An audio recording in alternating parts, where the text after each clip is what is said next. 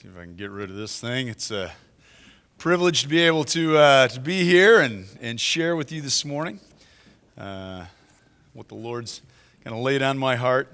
Just excited to, uh, to be here with you. Um, I thought I'd take just a couple of minutes and, and kind of share with you a little bit about uh, some things that are going on in youth with missions.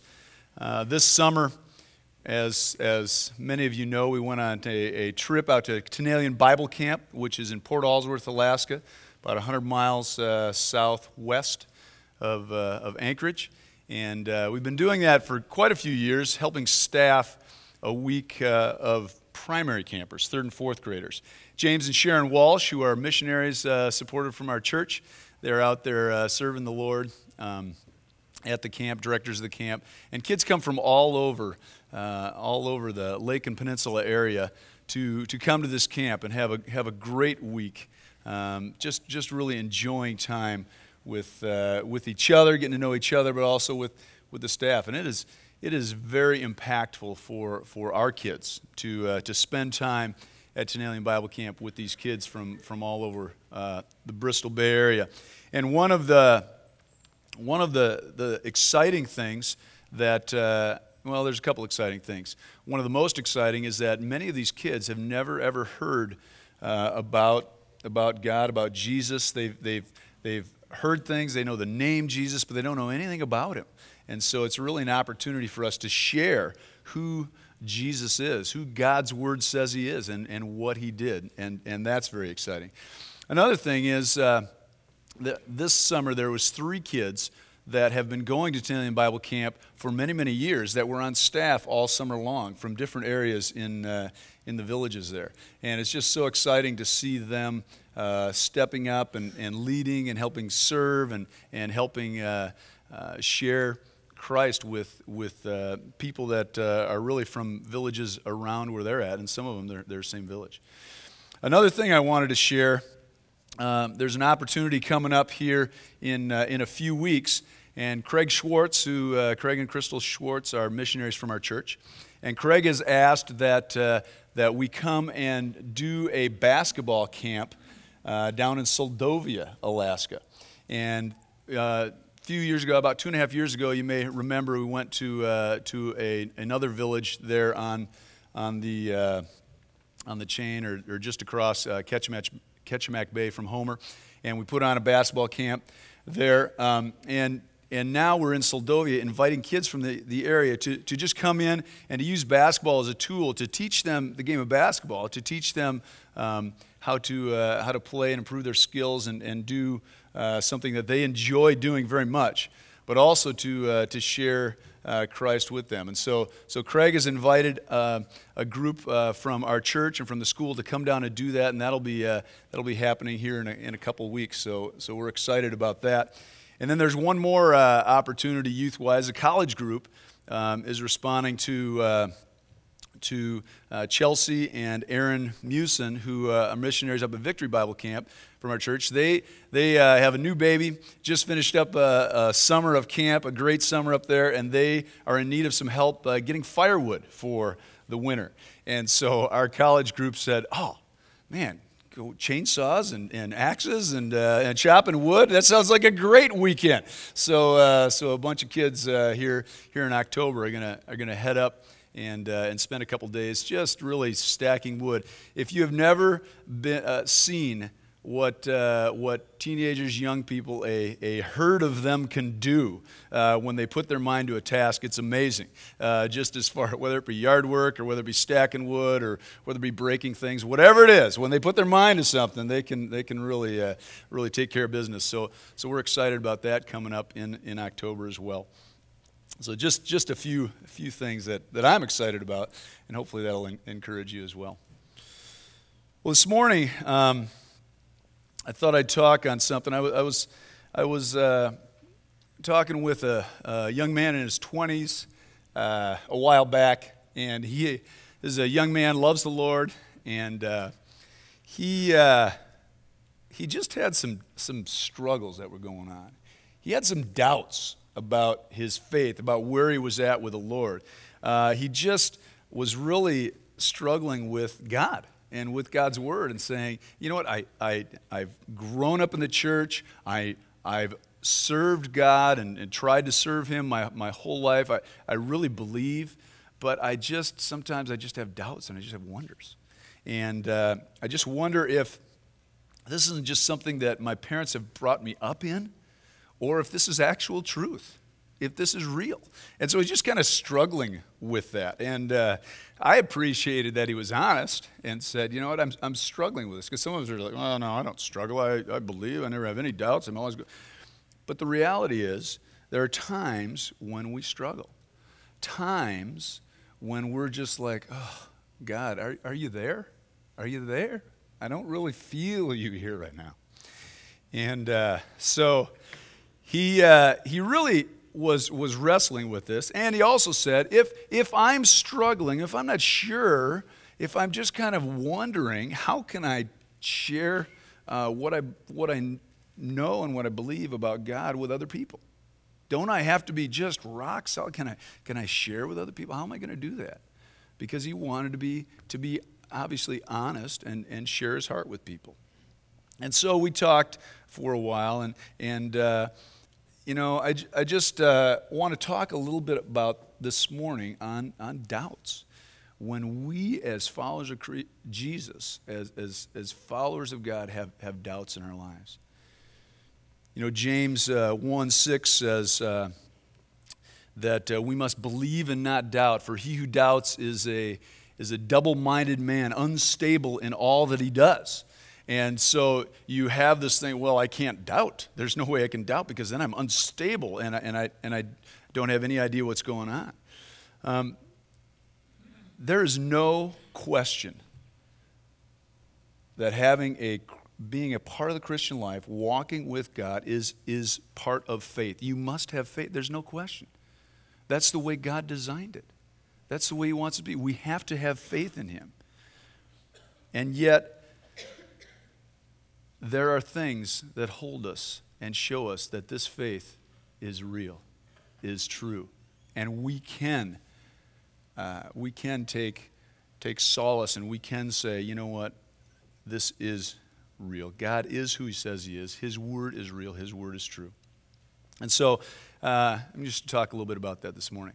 I thought first I'd, I'd, point out, you know, there's a lot of, of believers, of followers of Jesus in the Bible that, that had doubts, that had struggles. And some of them are the big wigs. Some of them are the, are the, you know, the ones that we really look to. Wow, there's no way that that person had, had, had struggles. But Scripture is very, very clear and tells us that there were. Moses, God called Moses in, in Exodus to lead his people out of Egypt, out of slavery, and into the promised land, right? That's, that's what he called them to do.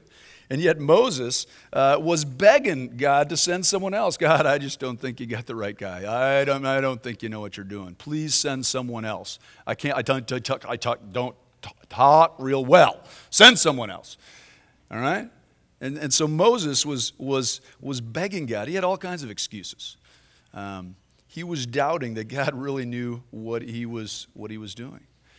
But God did things through Moses. He had the, the burning bush experience, he had, he had the throwing the rod on the ground experience, he had all of the, the miracles, the plagues that he did in Egypt. He needed those. He needed to see how God was going to use him and prove himself to them. He needed those struggles so that his faith was strong when he was leading God's people through the wilderness. He was face to face with the most powerful man in all the earth. Face to face. God had to do something to build his faith up to say, You can believe in me, you can trust me, I have it under control.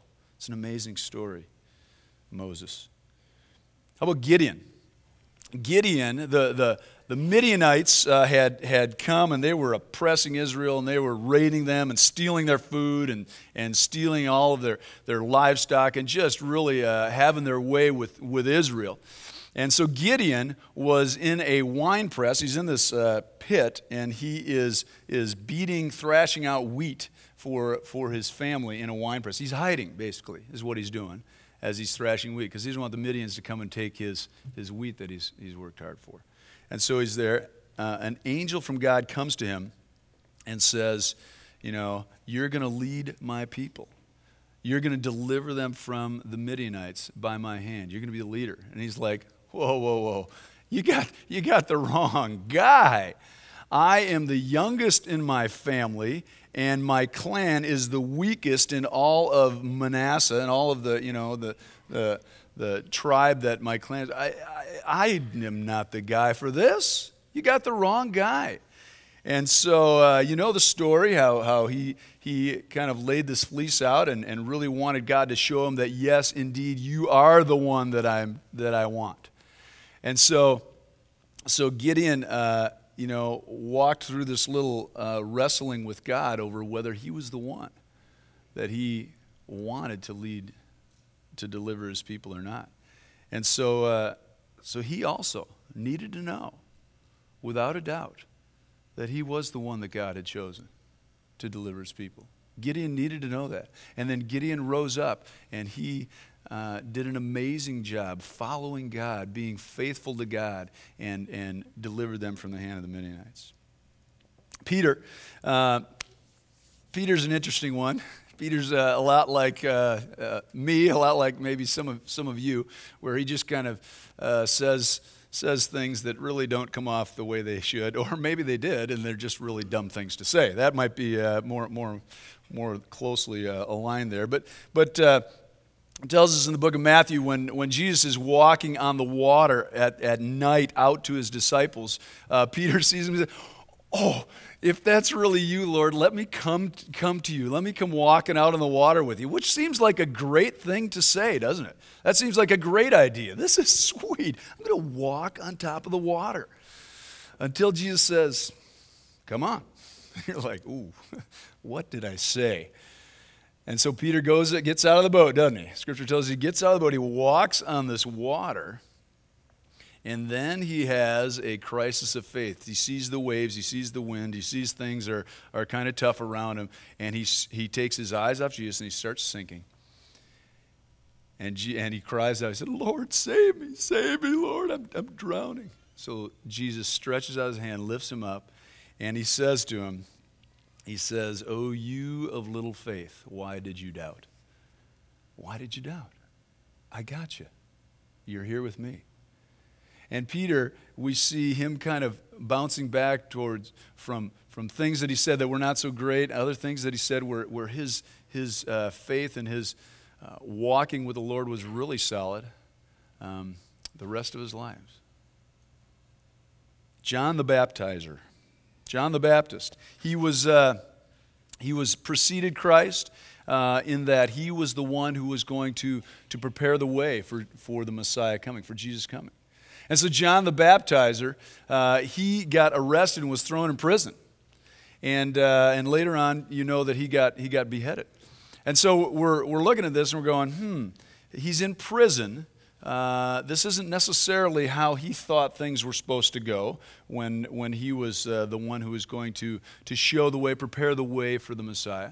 And then Jesus' ministry at that time was, was, uh, was going through some difficulties. They were, they were struggling. They were, uh, he was having opposition, and, and people were, uh, were grumpy with him. People were trying to kill him. People were trying to arrest him. They were, they were not having a good time. And so, and so John, the baptizer, uh, the Baptist in Luke 7, he sent some of those, his own followers after, after Jesus, sent them to Jesus and said, are, are you the one that is to come, or should we look for someone else? He said, are you, are you it? I thought you were it. I'm pretty sure you were it, but I, the, the way things are going, I'm just not sure. I have doubts. And so he sent his disciples off, and Jesus um, told John's followers, he said, Tell them what you see and what you hear. Tell them that people are being healed, that there are miracles being done, that the blind are seeing, the deaf are hearing, the lame are walking and tell him what the message is that I am sending you. And he will know. Because he knew that these signs were prophesied that, that the Messiah would come bringing these signs. And so they went back and told John what they saw and what they hear, heard in Jesus. And as they went back and, and talked to him, as, as they left, do you remember what Jesus said about John? He said, Of those that are born among women, there was no one greater than John the baptizer. No one greater, born among women. And yet he had doubts. Isn't that interesting? Having doubts, having struggles, is not, does not mean that, uh, that, you, that you have you know, walked away from the faith that you don't truly believe. That's, that's not it. The Bible has many heroes of the faith that had doubts about Jesus at, at one time or another. But it's what they do with those doubts that, uh, that is really important.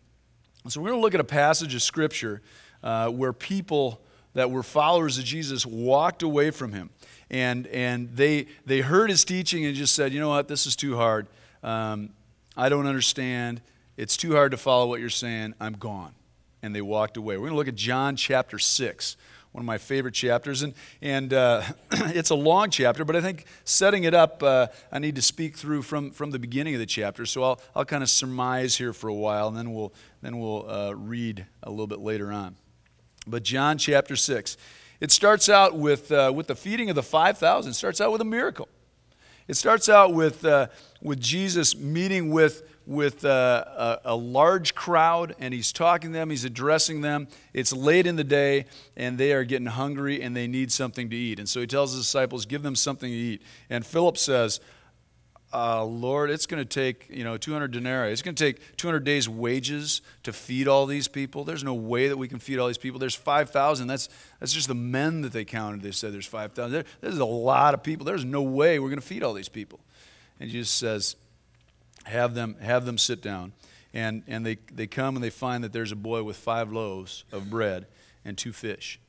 And Jesus says, just have them sit down. So he prays over it he breaks up the fish and the bread, gives it to the disciples. The disciples distribute it among the people. And, and you know the story. You know what happened that day. Everyone was fed till they were full, and there were leftovers. You know, so your, your mother would be proud, you know, that, that Jesus did well with leftovers. And he, they gathered up all of the food that was left over, and then what they had left over was more than they started with. Was more than they started with. And so they, uh, they, they thought, this is amazing. This, this, is, this is fantastic. So they wanted to make Jesus king by force. They wanted to try and make him king. But he said, you know what? My time is not come. This is not what God has planned for me. And so he withdrew by himself and he went by himself.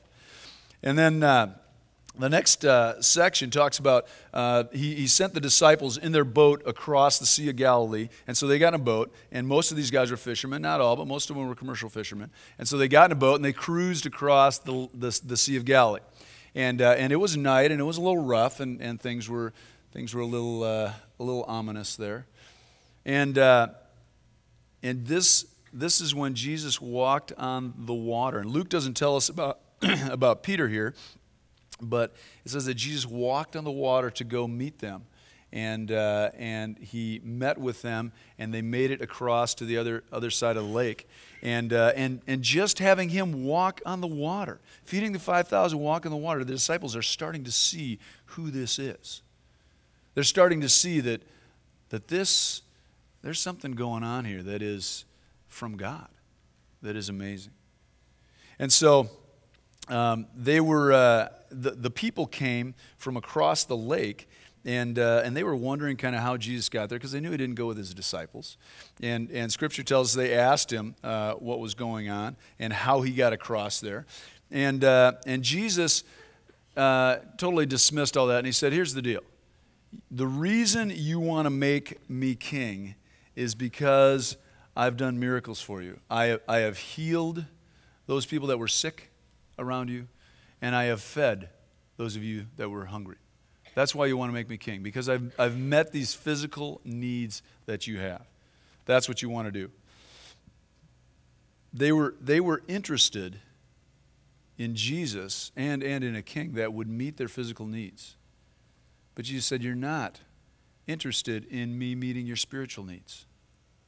As long as I meet your physical needs, you're fine. But as soon as I bring up the spiritual needs, you're like, whoa, I don't know. And we're going to see that here as we go on. And I ask, I had to ask myself, and I ask you, does that describe where you're at? Are you, are you all for Jesus? Are you following him? Yeah, it's no problem. I believe, you know, the Bible is God's word, and I believe in Jesus that he is who he says he is, as long as things are going well, as long as my needs are being met, as long as life is, is pretty good. But as soon as it struggles, as soon as we have a difficult time, as soon as, as soon as stuff, God, I did not really plan for this or that, then it's like, wait a second, I, I, I, I don't believe in you anymore. Is that where you're at? To me, that's a great question that we need to ask ourselves. Well, there comes a long discussion about uh, the people that are looking for signs from Jesus. They want more so that they can believe. Show us a sign so that we can believe. Show us a sign so that we can believe. I guess all the healings and the, the feeding of the 5,000, all these things go on, that's, that's, that's not it. Show us a sign. In other words, they, they wanted him to do more for them. They mentioned that Moses uh, um, gave people manna in the wilderness as they're wandering. Remember the Old Testament? They're wandering the wilderness, and, and God supplied bread called manna that came down and fed the people every day. They just had to go out and gather it each day and then come back in. And, and uh, if you know the story, that was an act of faith. That was building up the faith in these people that God was providing for them each day, right? Daily needs met right there. And so, uh, so he was, uh, they were comparing Jesus feeding the 5,000 um, with, with uh, the manna that came from heaven and, and Moses. So they didn't, they didn't really come out and say it, but they definitely uh, hinted strongly at, you know, Moses uh, gave us, you know, manna in the desert for 40 years. And you fed some folks for a day, for an afternoon. Show us something. Are you greater than Moses? Show us a little something. And uh, Jesus, first he said, excuse me, first he said, you need to understand, Moses didn't provide the manna. The manna came from God. The manna came from God, Father in heaven. That's where it came from. And secondly, uh, he said, he, he, he totally dismissed their, their, their question, their charge, and he said, I am the bread of life. I am the bread of life, he says in, in verse 35. And they're, what are you talking about? They, they just did not understand. And so Jesus proceeds to, to do this analogy and to teach them uh, in things that, that they did not understand at that point in time. Later on, they, they would. Um, some of them would. But, uh, but at this time, they didn't. So in, uh, in verse 41 of John chapter 6, I'm going to I'm to read here for a bit. It says, So the Jews grumbled about him because he said, I am the bread that came down from heaven. They said, Is not this Jesus, the son of Joseph, whose father and mother we know? How does he now say, I come down from heaven? Jesus answered them, Do not grumble among yourselves. No one can come to me unless the Father who sent him draws him. And I will raise him up on the last day. It is written in the prophets, and they will be taught by God. Everyone who has heard and learned from the Father comes to me. Not that anyone has seen the Father except he who is from God. He has seen the Father. Truly, truly, I say to you, whoever believes has eternal life. I am the bread of life. Your fathers ate manna in the wilderness, and they died. This is the bread that comes down from heaven, so that one may eat of it and not die. I am the living bread that came down from heaven. Anyone who eats of this bread, he will live forever. And the bread that I will give them for the life of the world is my flesh. The Jews then disputed amongst themselves, saying, How can this man give us his flesh to eat? So the crowd, they were from the same region that he was. They're in Galilee, they're, they're where Jesus grew up, okay? Uh, it's closer than here to the valley. You know, we're probably talking uh, less than here to Eagle River. So, so these guys that had heard about him, they, they knew uh, about him. They knew his parents, and they're going, wait a second. He says he's from heaven. We know, isn't this Joseph's son? He grew up in, in, you know, in Nazareth right here. And so they balked at his claim that he came from heaven. Jesus speaks to them in this analogy. And he says, he, he, uh, he's talking to them about eating of his flesh, flesh in a spiritual sense. And they took him literal. They took him literal. You know, the Mosaic law in Leviticus had some serious, uh, serious things to say. You guys know about this. It prohibited the eating of flesh with blood in it or, or the drinking of blood. Okay?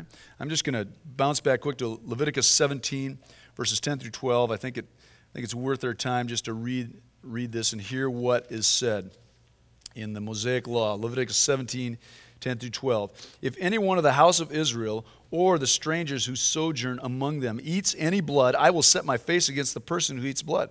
I will cut him off from among his people. For the life of the flesh is in the blood, and I have given it for you on the altar to make an atonement for your souls. For it is the blood that makes atonement for the life. Therefore, I have said to the people of Israel No person among you shall eat blood, neither shall any stranger who sojourns among you eat blood. So, so it was forbidden for, for Jews to eat meat that had blood in it or to, to eat blood or, or drink blood. It was, it was absolutely forbidden. So, this idea that they were going to eat Jesus' flesh and drink his blood, this was just, this was, this was not where they were at. This was, this was terrible. They were saying that he is, he is, is crazy. And, uh, and we're going to see that a little bit more.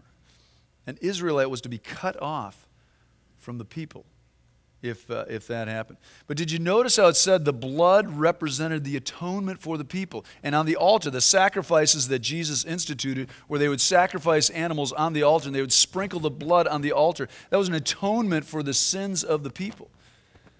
That's a picture for these people of what Jesus is going to do with his sacrifice on the earth. That's the way God had it planned all along that these atonement, these sacrifices would be a picture of Jesus, of what he is to do when he comes. They didn't realize that Jesus would be giving his blood as the atonement, his blood as the sacrifice. They didn't realize that. So they were very offended by these statements. They could not get over the physical picture that was in their minds as to what Jesus was trying to say to them, the spiritual concept that he was trying to say to them. Verse 52 says, The Jews disputed among themselves, saying, How can this man give us his flesh to eat? So Jesus said to them, Truly, truly, I say to you, unless you eat the flesh of the Son of Man and drink his blood, you have no life in you. Whoever feeds on my flesh and drinks on my blood has eternal life, and I will raise him up on the last day. For my flesh is true food, and my blood is true drink. Whoever feeds on my flesh and drinks my blood abides in me, and I in him, as the living Father sent me. And I live because the Father, whosoever feeds on me, he also will live because of me. This is the bread that came down from heaven, not like the bread that the fathers ate and died. Whoever feeds on this bread will live forever. Jesus said these things in the synagogue as he taught in Capernaum. So he, he talked about feeding on his, his flesh and drinking his blood. Was he saying that, uh, come over and I'll carve off a, a, slice and, and hand it to you? No, that's kind of crazy. That, that, that, doesn't make a lot of sense. Was he saying, uh, maybe he's saying about, uh, about communion, about the Last Supper, where, where we symbolize that?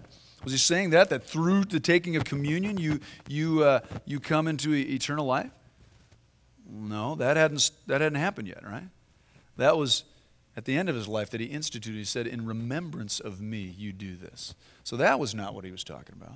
What he was talking about was the sacrifice he used to make. And he's talking about you got to be you got to be totally sold out and in on me if you're going to have this eternal life. It's all about having faith that the sacrifice that I am giving to you is for you. You are going to partake in my sufferings.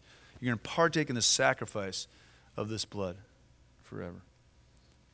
He was not talking about, about his flesh, his physical flesh. He was not talking about communion, but he was talking about acknowledging and accepting his death and resurrection to give you the true life that will last forever. Well, the Jews that were following, they couldn't handle this. They could not handle this. Verse, verse 60 says, When many of his disciples heard this, they said, This is a hard saying. Who can listen to this? But Jesus, knowing in himself that his disciples were grumbling about this, said to them, Do you take offense at this? Then what if you were to see the Son of Man ascending to where he was before? The heaven that he, that he talked about, about earlier. Is it the Spirit who gives life? The flesh is no help at all. The words that I have spoken to you are spirit and life. But these there are some of you who do not believe. For Jesus knew from the beginning who would not believe and who it was who would betray him. And he said, This is why I told you that no one can come to the Father unless it is granted him.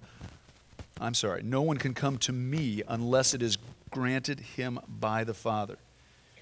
After this, many of his disciples turned back and no longer walked with him. So Jesus said to the twelve, Do you want to turn away as well? So there was people who had followed him, who had latched onto his teachings, who were walking with him, and they said, I can't do this anymore.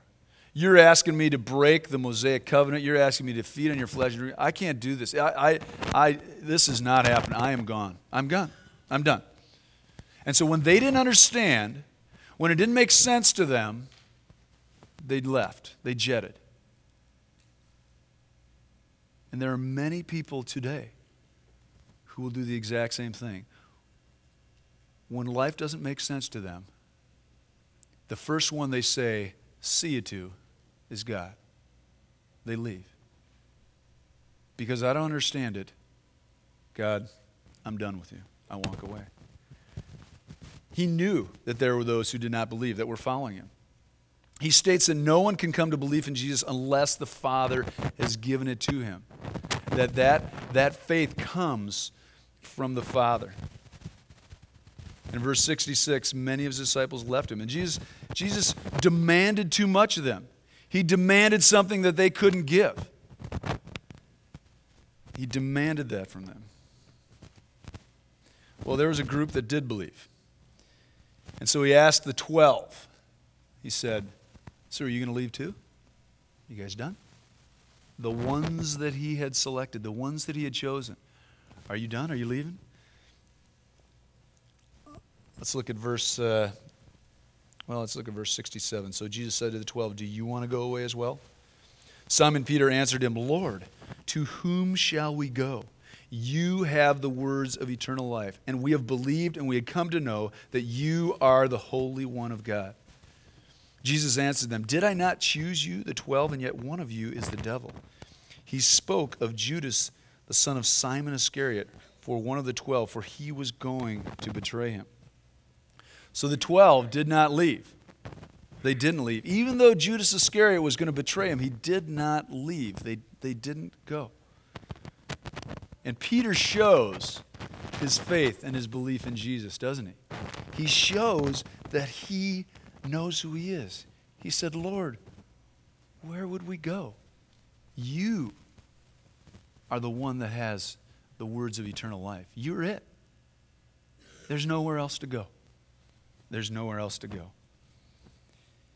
And even if the even if the 12 and Peter did not fully understand what Jesus was saying, and I guarantee you they didn't understand, eat your flesh, drink your blood. What? I, ah, they didn't understand. But they weren't going anywhere. They said, We are staying with you. And so they were committed to him and fully trusted in him. They believed that he was the Holy One of God. You know, there was, this was not the only time that Jesus did things or said things that the disciples were like, ah, uh, boy, I, I don't know. I don't understand. I, I don't get it. Help me because I don't get it. But they still followed after Jesus. They still had their faith in him. They did not waver in their belief in him, in him being who he said he was. Well, it comes to me that each of us needs to ask which one of these groups are we in? Are you one of the crowd of disciples that will follow Jesus as long as he meets the needs and as things go as they should, as you think they should. Are you, are you going to follow him? Are you going to walk with him that way? Is that, is that where you're at? Or are you more like the father of a, of, in Mark chapter 9, there was a father of a demon possessed boy who had run out on all his. He, he had no other answer. There was nothing that was going to help save his son. This, this demon would, uh, would throw his son in the fire, trying to destroy him and he threw himself in the water trying to kill him. And he, he, was, he had nowhere else to go. And so he comes to Jesus and he says, Jesus, if you can help my son, please help my son. And Jesus said, If? You're saying, if? All things are possible for the one who believes. That's what Jesus' response was. You know what the man said to Jesus?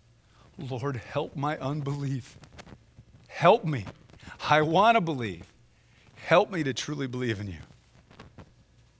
And sometimes, when we have doubts in our lives, sometimes when we have crises, isn't that where we're at? Lord, help me believe. I want to believe in you. I got nowhere else to go.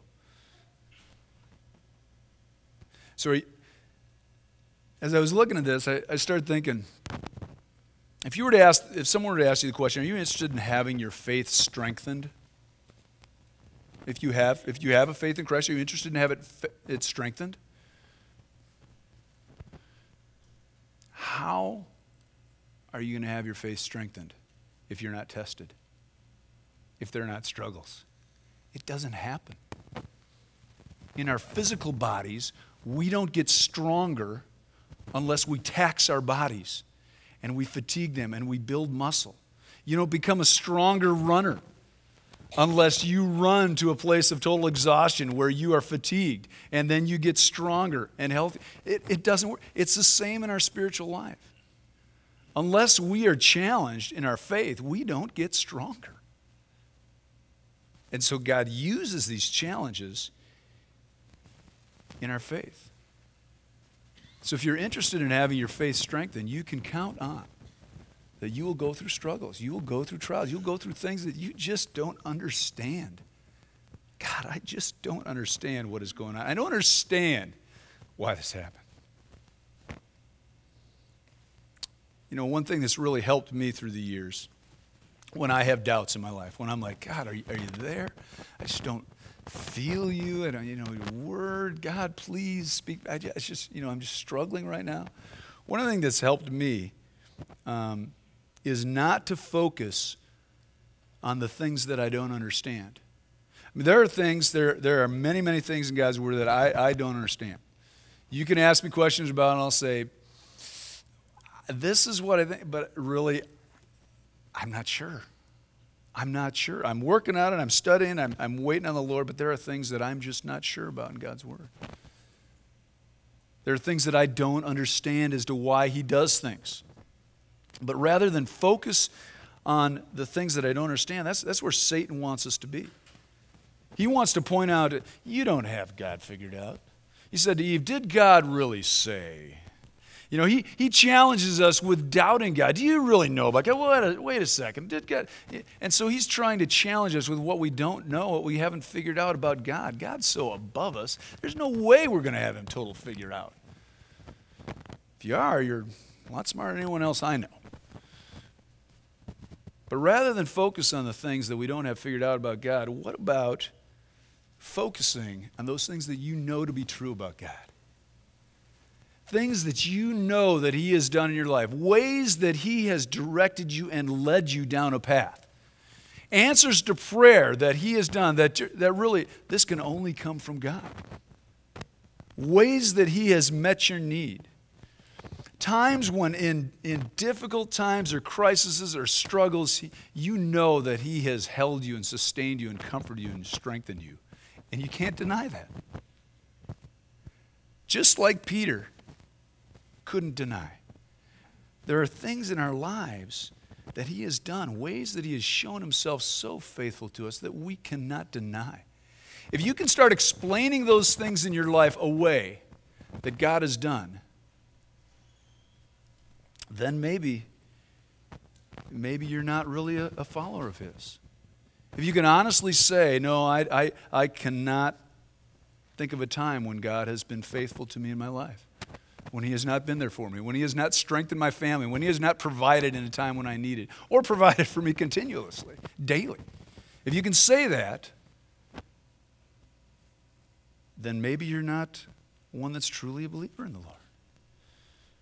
But if you cannot deny the things that He has done in your life and in the lives of people around you that you see, if you cannot deny the things that He's done in their life, then really our option is same as Peter Lord, where would we go? You alone have the words of eternal life.